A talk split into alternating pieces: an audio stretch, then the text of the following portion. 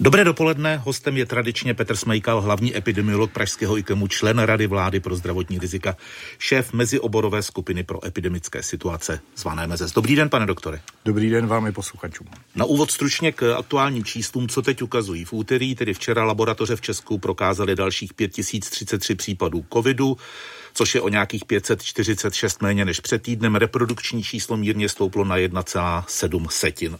Co to tentokrát ukazuje? Tak to reprodukční číslo týdenní 1,714 denní je výrazně pod jedna. ano, počet záchytů se opět snížil, no brzdíme, evidentně. Jako každý týden. Jako každý týden, i díky těm opatřením, která tady byla a musím dodat i díky tomu, že stále ještě Ehm, rozvol, já bych si úplně vyhýbal tomu slovu, ale ehm, třeba ty školy a to, co jsme, a ty, ty, ty okresy, které se uvolnily, že to děláme pomalu, takže vydržme a ten trend je my jsme samozřejmě se ho představovali rychlejší, pro nás to kýžené číslo je 100 případů na 100 tisíc za 7 dní. Eh, tam nejsme, ale brzdíme a vypadá to dobře, ale vydržme.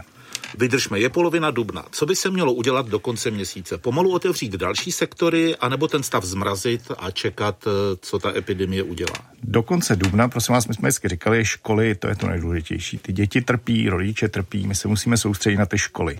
Dokud si nebudeme jistí, že s tou, s tou epidemí nezahýbá otevření škol, a my máme ty fáze, že jo, teď šla první fáze, možná bude ještě v Dubnu stihnem tu druhou fázi k 26.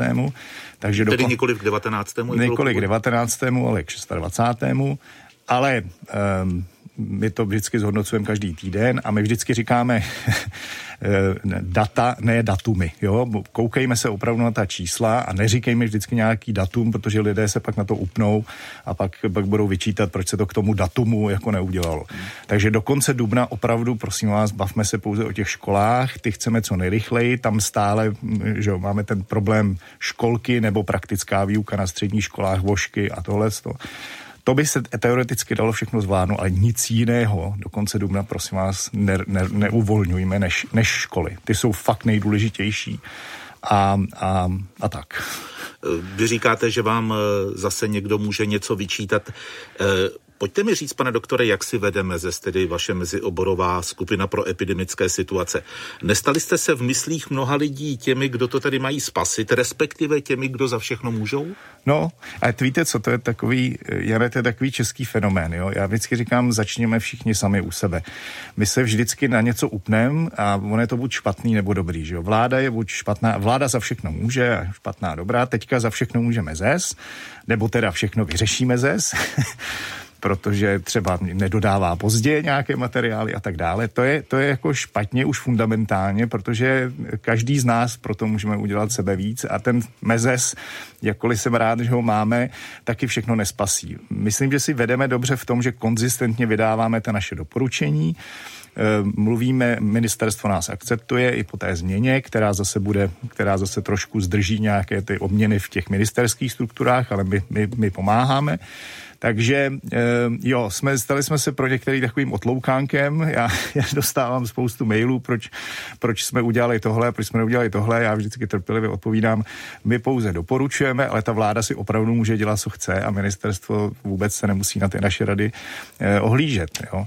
My, my nejsme státní struktura, my jsme pouze poradní orgán, ale vnímá, jsme vnímáni najednou jako ti, co buď za všechno můžou, nebo jak jste to říkal, no, nebo... A nejste, nebere vás někdo jako takový uh, samozvaný klub expertů, protože nejste vlastně nikde institucionalizováni, děláte to dobrovolně bez nároku na peníze? No to je druhá věc, jo. To asi lidi nechápou, že my nejsme, taky jsem dostal maily, že nás, kolik nás platí. My, my za to vůbec nebereme nikdo ani korunu, děláme to při své práci, tak ať si také teda někdo uvědomí, že možná eh, se do nás nemusí navážet nebo nám vyčítat, eh, že to si děláme pozdě, protože my to fakt děláme, protože chceme pomoct tomu státu, ne žádné konkrétní osobě, prostě pomoct tomu, aby už jsme to zvládli.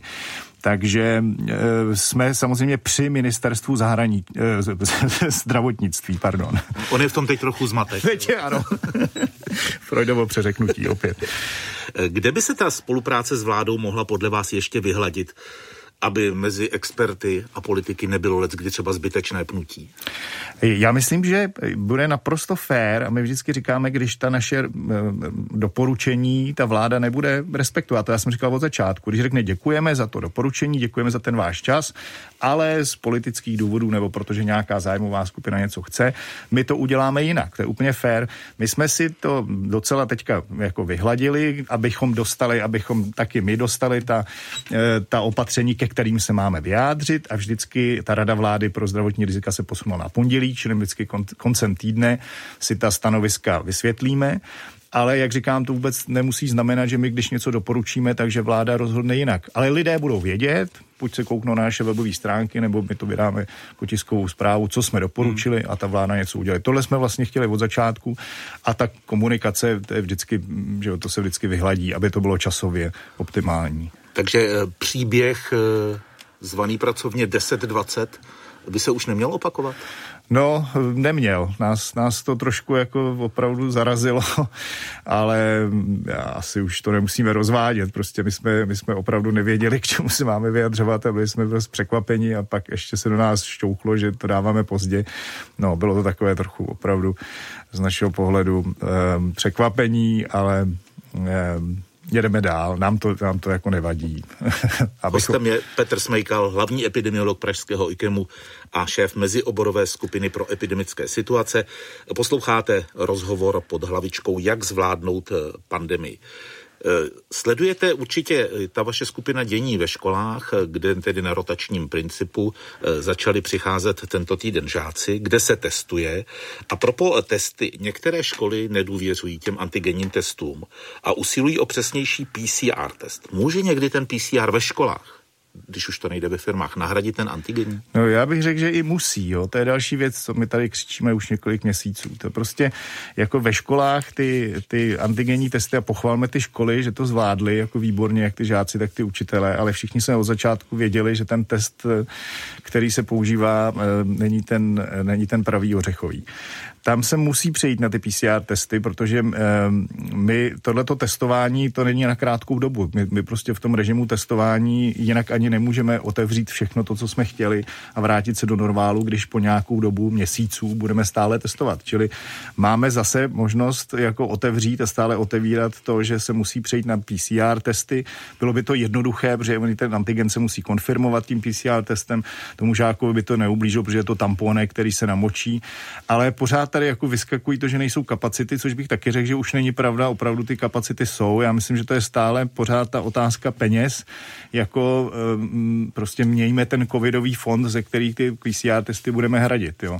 Všude na světě celkem um, po většině se právě ve školách ty PCR testy používají, protože to je invazivní antigenní testování, tam prostě ne, ne, neuděláte ten odběr tak kvalitní, protože to je hodně zatěžující pro toho školáčka.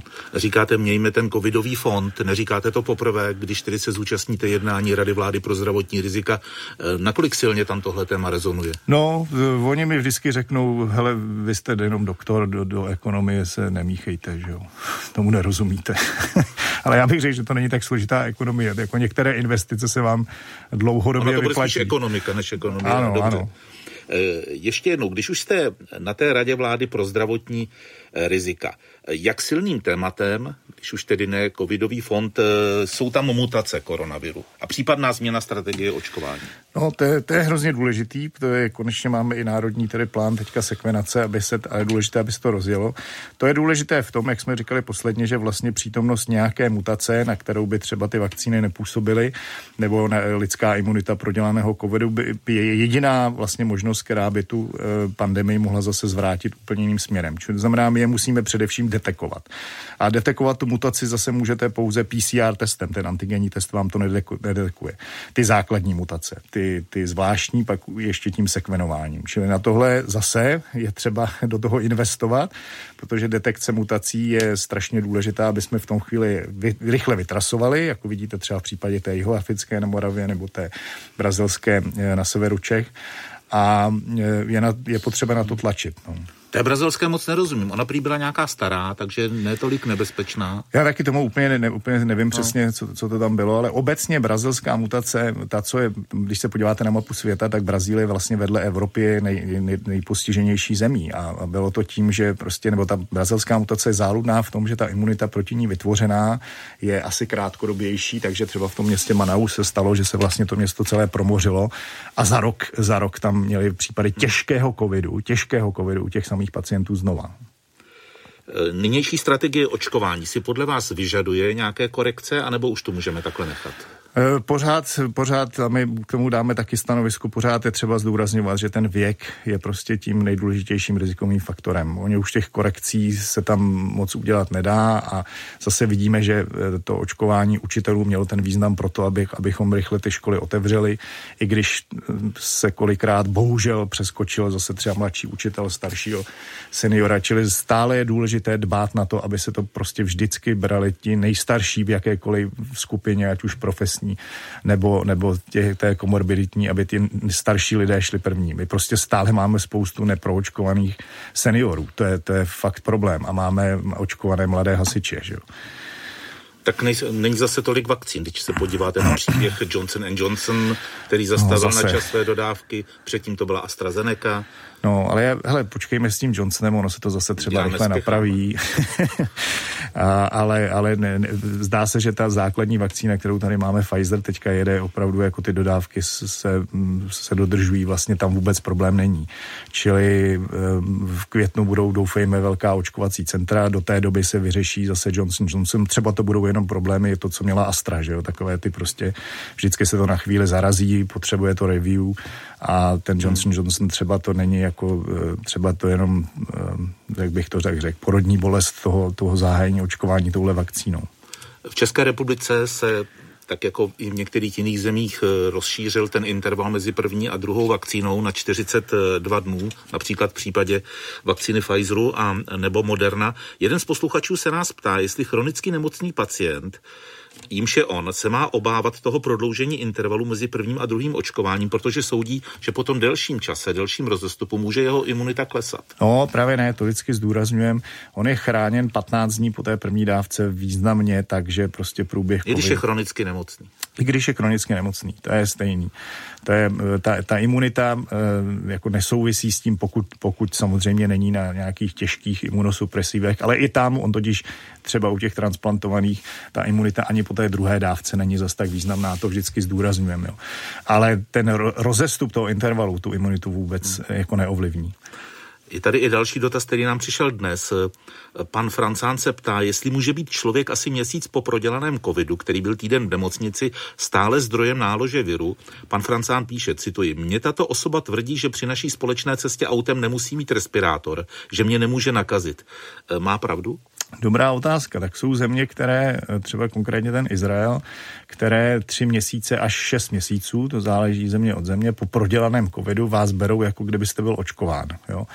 Čili um, ano, jeho, je, jeho tři měsíce po těžkém covidu je opravdu minimální riziko, že ten člověk někoho nakazí. Přesto, přesto bych mu doporučoval, aby ten respirátor měl, ale pokud mu nějak jako vadí, tak to není jako úplně, vlastně on, on opravdu imunní je a, a nikoho nenakazí, ale zase, kdyby seděl vedle, řekněme, řidiče, který má problém s imunitou, jo, tak tam i třeba těch několik málo virionů, které může mít, by toho člověka mohlo nakazit. Ale obecně eh, já neradím nikomu, aby si dával ještě respirátor. Jo. Je těm, co prodělali covid.